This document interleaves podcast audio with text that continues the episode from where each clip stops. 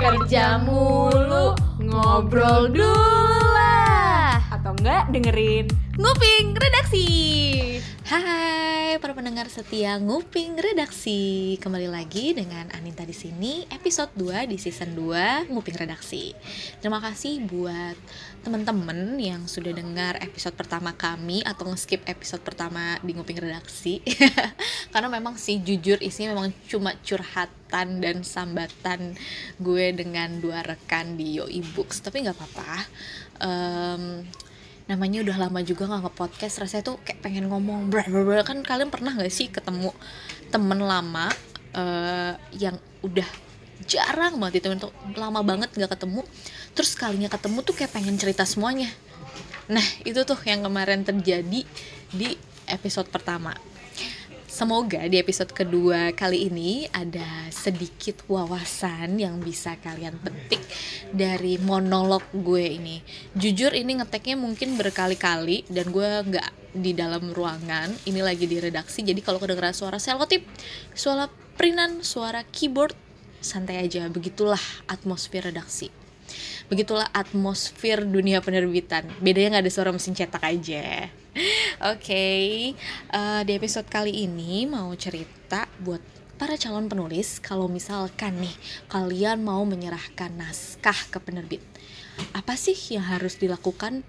Kayaknya kita tuh agak lompat. Dulu di season 1 kita sempat bahas tentang apa sih keunggulan suatu naskah, terus bagaimana memilih naskah itu dari sudut pandang editor banget. Sementara bagi calon penulis ada loh yang bingung kak kalau mau ngirim naskah ke penerbit tuh kayak gimana sih banyak tuh pertanyaan kayak gitu masuk ke DM Yo Ebooks dan masuk ke DM Alex Media. Padahal di Yo Ebooks sendiri kita juga udah ada tuh eh, di highlight cara mengirimkan naskah ke penerbit. Nah kalau di Alex Media sebenarnya adminnya juga sangat responsif sih untuk menjawab. Daripada kalian bingung kalau dengerin podcast ini gue akan kasih beberapa hal jalan menuju penerbitan buku dan apa aja sih yang harus diomongin ketika ketemu editor? Oke satu. Cara menyerahkan naskah ke penerbit. Cara menyerahkan naskah ke penerbit tuh sebenarnya ada banyak. Bisa via email dan bisa datang langsung. Kalau zaman dulu nih zaman gue masih peak ya zaman Alex Media masih muda dan jaya-jayanya eh, kadang sih lewat pos. Karena mungkin email bukan em, bukan sesuatu yang sudah umum digunakan pada saat itu. Gue aja nih yang lahir dengan teknologi eh gue kesannya generasi Z nggak. Padahal sebenarnya gue baru pakai teknologi pas SD ketika gue udah mengenal internet email baru efektif gue pakai itu ketika kerja ketika kita kerja eh, ketemu klien lah ketemu penulis atau segala macam semua komunikasi eh, terdokumentasi di email. Kalau udah masuk ke WhatsApp udah masuk ke telepon pribadi itu sebenarnya udah tahap lanjutan. Makanya kalau misalkan kalian dapat nomor editor nomor HP editor lalu kalian bilang mau kirim naskah ke HP-nya langsung ke WhatsApp-nya kayak gitu itu sebenarnya agak melompati alur sih. Beberapa editor ada yang nggak bales karena bagi mereka mengganggu kayak gitu. Jadi saran gue pertama lewat email. Emailnya bisa tanya langsung ke IG Alex Media eh Min aku mau kirim naskah nih. Pasti Miminnya nanya oh ya naskahnya tentang apa tuh? Gitu. Biasanya kamu bisa jawab sesuai genre naskahnya. Nah, di Alex kan redaksinya banyak. Pilih aja redaksinya. Misalkan kamu punya naskah dongeng atau cerita anak. Oh, berarti redaksi anak. Terus punya naskah tentang eh, yang berbau religius. Kalau religiusnya ke arah islami, motivasi islami bisa ke kuanta. Nah, terus kalau misalkan eh, lebih ke arah pengembangan diri, bisa ke redaksi pengembangan diri atau self improvement. Kalau novel, ya jelas novel. Pokoknya kamu juga harus tahu sih, kamu itu menulis buku apa dan genrenya apa. Bagaimana cara taunya? Ke toko buku, liatin tag-tagnya tuh. Oh, ada self improvement. Oh, ada ini, ada itu, ada itu.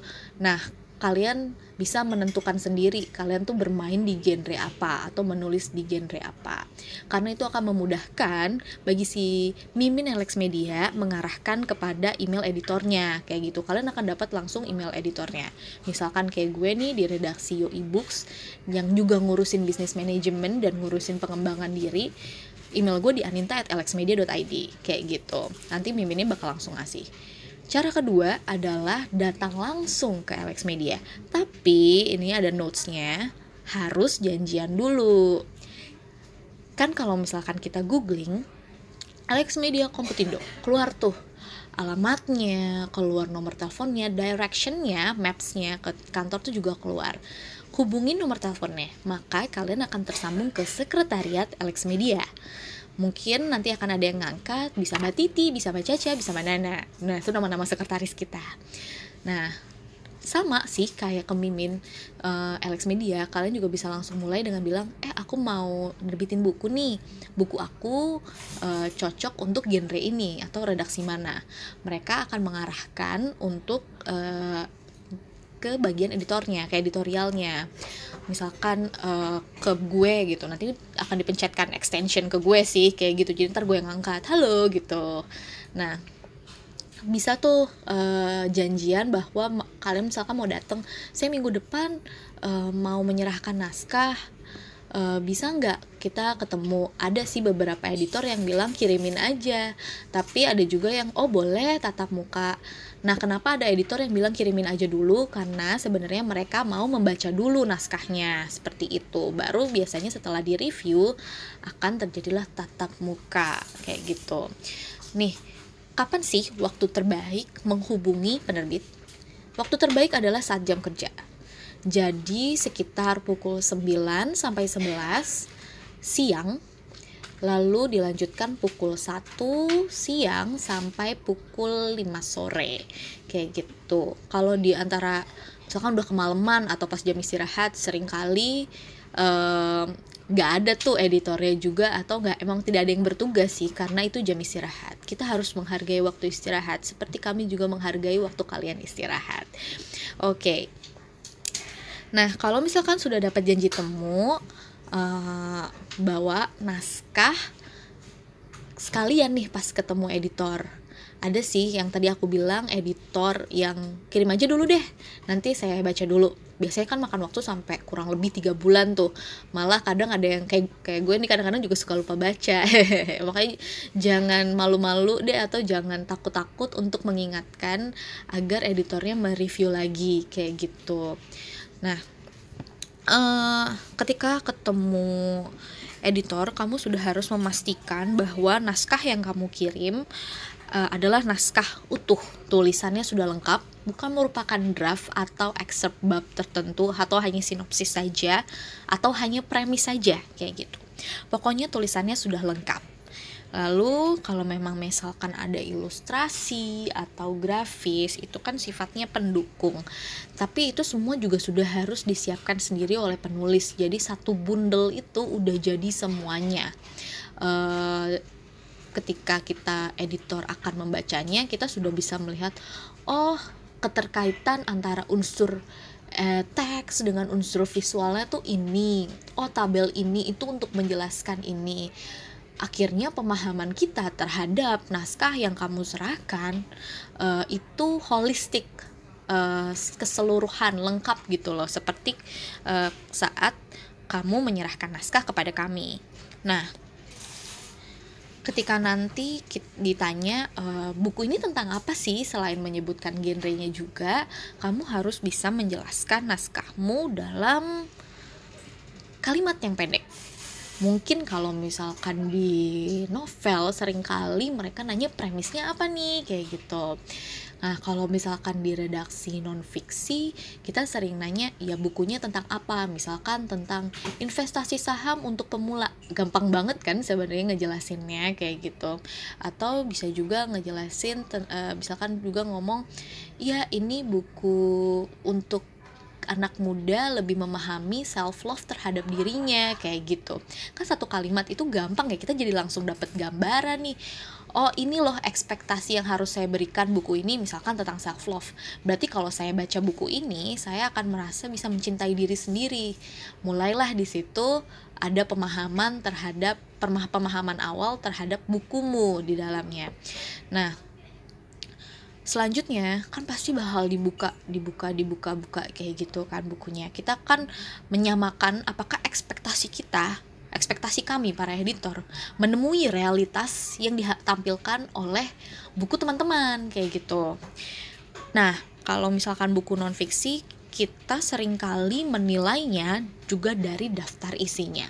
Keberadaan daftar isi ternyata penting. Dulu waktu gue jadi pembaca aja sebelum berprofesi sebagai editor, sering kali gue menganggap daftar isi, kata pengantar, pendahuluan itu taken for granted. Jadi kayak ya udah itu ada aja. Mungkin ya biasanya gue lewatin gitu aja terus gue langsung masuk ke bab satu tapi setelah gue jadi editor gue pernah bikin buku yang gak ada daftar isinya uh, karena gue pikir ya itu satu buku harus dibaca keseluruhan jadi biarin aja orang baca dari bab 1 sampai bab 6 gak boleh ada yang kepotong.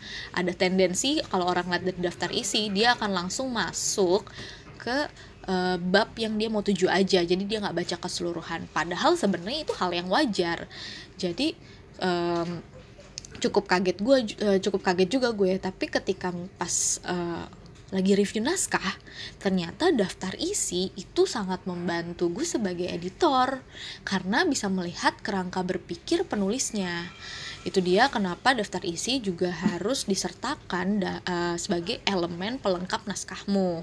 Jadi kita bisa ngeliat tuh daftar isi itu membantu kita untuk menilai jernih apa sih yang uh, dilalui penulis dan bisa masuk ke pembaca. Jadi penulis dan pembaca mengalami uh, pengalaman berpikir yang sama. Kita bisa ngelihat kerangka berpikirnya si penulis tuh seperti apa sih, cocok nggak sih dengan kerangka berpikirnya pembaca atau menjawab masalah yang dialami pembaca nggak kayak gitu. Nah, uh, poin per poinnya bisa kita bedah juga untuk melihat oh ini secara buku udah cukup atau belum? Adakah materi yang kurang di dalamnya? Kayak gitu. Nah Uh, selanjutnya setelah menjelaskan apa sih bukunya, daftar isinya kayak gimana, kan kadang dari kalimat yang kita ucapkan pertama kali itu yang kayak buku tentang ini kita tuh nggak tahu sebenarnya uh, end game-nya akhirnya tuh buku itu akan ngasih uh, penyelesaian yang seperti apa. Nah, dengan daftar isi itu akan terjawab.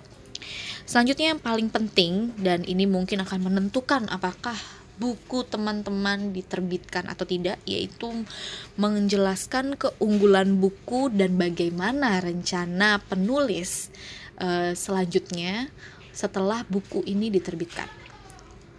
Sekarang itu udah gak zamannya lagi sih penulis datang ke penerbit dan cuman pengen bilang uh, pengen nerbitin bukunya aja gitu. Karena kami melihat bahwa uh, industri buku sudah berkembang jauh lebih lebih jauh dari itu. Karya itu yang banyak banget. Semua bisa bikin karya dan persaingannya tidak hanya antar buku. Persaingannya antar konten antar medium. Buku bersaing dengan konten YouTube.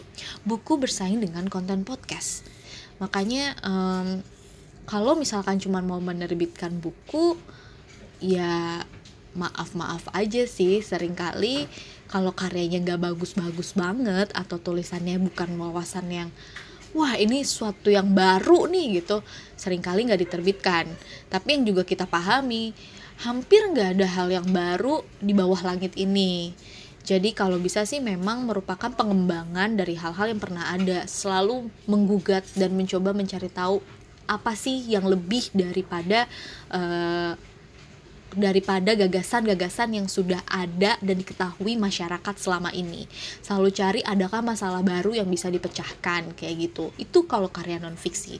Sementara kalau untuk karya fiksi bisa jadi menghadirkan eh, cerita-cerita yang lebih relate dengan uh, masyarakat. Karena karya fiksi sekarang nggak cuma jadi konten hiburan aja tapi dia itu juga jadi semacam terapi semacam cara kita menemukan uh, dunia baru atau ya dunia baru di luar dunia kita.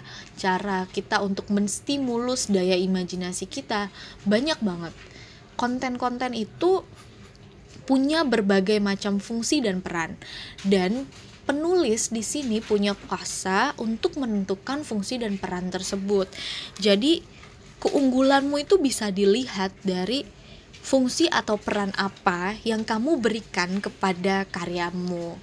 Dia akan menjadi alat untuk visi apa sih? Nah, itu memang susah banget. Jujur kayak kalau misalkan ketemu sama calon-calon penulis ketika kita tanya nih misalkan uh, tujuannya apa sih nulis buku ini? Paling banter nih jawabnya cuman ya karena saya ngerasa saya bisa menginspirasi para pembaca gitu. Gimana ya guys menginspirasi itu kan uh, suatu yang subjektif juga. Jadi secara apa ya secara sulit sekali untuk mengukur dampak dari menginspirasi itu tuh seperti apa kayak gitu. Nah, kalau misalkan kita punya tujuan yang jelas nih, dengan buku ini saya ingin membuka pikiran masyarakat bahwa A adalah lanjutan dari B atau A adalah permulaan dari B kayak gitu. Itu akan lebih uh, apa ya kita bisa melihatnya secara objektif gitu kan bisa kita uji dan bisa kita bisa kita pahami dari cara penulisannya kayak gitu dan mudah juga kalau tujuannya jelas untuk membangun pencapaian-pencapaian kecil menuju tujuan itu juga akan akan lebih mudah. Jadi sebagai penulis uh, tahu nih jalur apa sih yang harus ditempuh agar bukunya itu bisa mencapai tujuan tersebut. Balik lagi, menerbitkan buku hanyalah gerbang pertama dari mencapai tujuan tersebut kayak gitu. Mungkin kalau disampaikan dengan contoh kasus hmm, ini kali ya uh, buku buku gue yang um, kitab suci kuliah misalkan yang itu.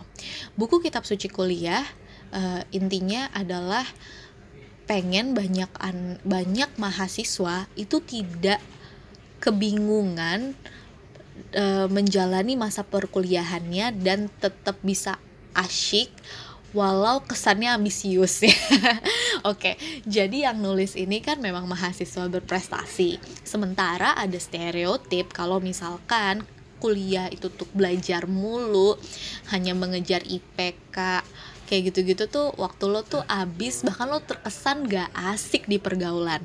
Tapi si penulis buku ini mem membuktikannya berbeda bahwa uh, dia bisa tetap mencapai uh, banyak prestasi terus uh, bisa maintain uh, perkuliahannya juga dan tetap punya banyak teman tetap bisa main game dia suka banget game online. Terus uh, lulusnya juga gak susah-susah amat gitu. Jadi banyak tips-tips tentang uh, mengerjakan tugas yang disukai dosen tuh kayak gimana mengatur waktu ketika kegiatannya banyak tuh kayak gimana.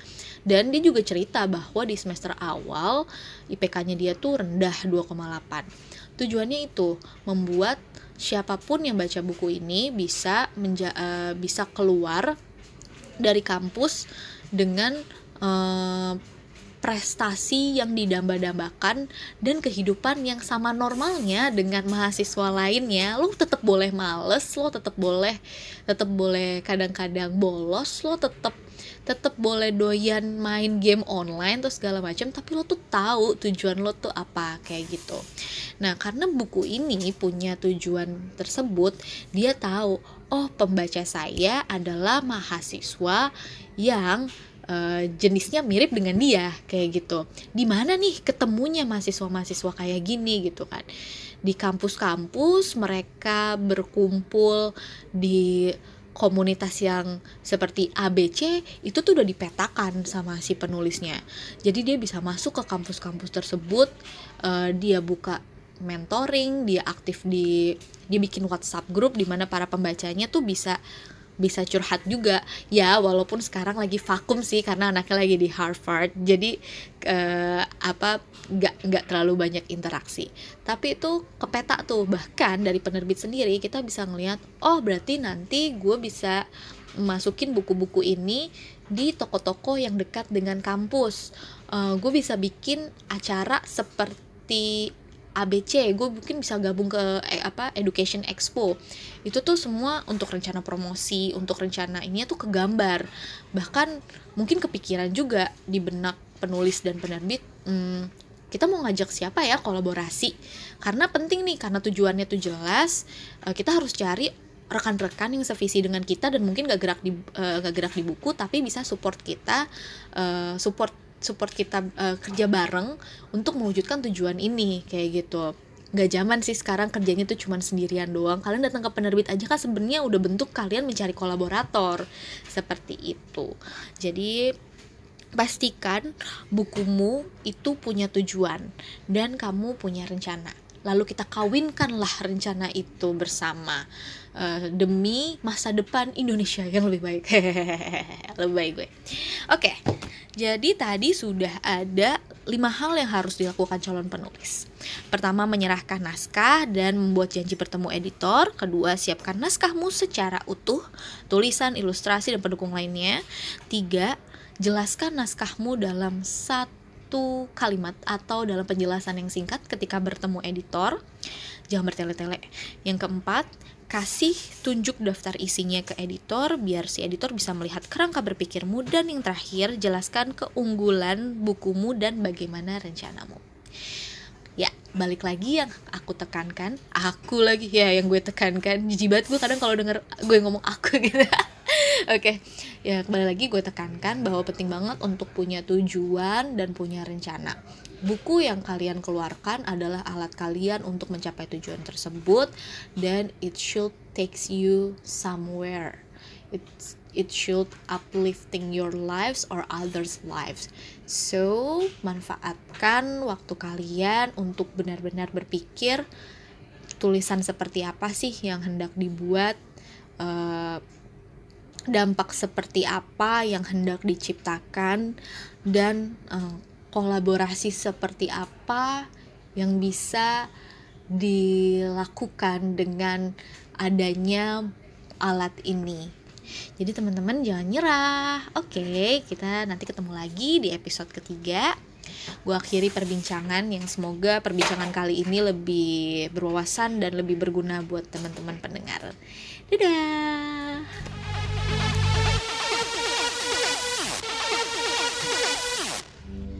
Gimana? Udah dengerin kita tadi kan? Kalau gitu jangan lupa like, follow, subscribe, comment, share.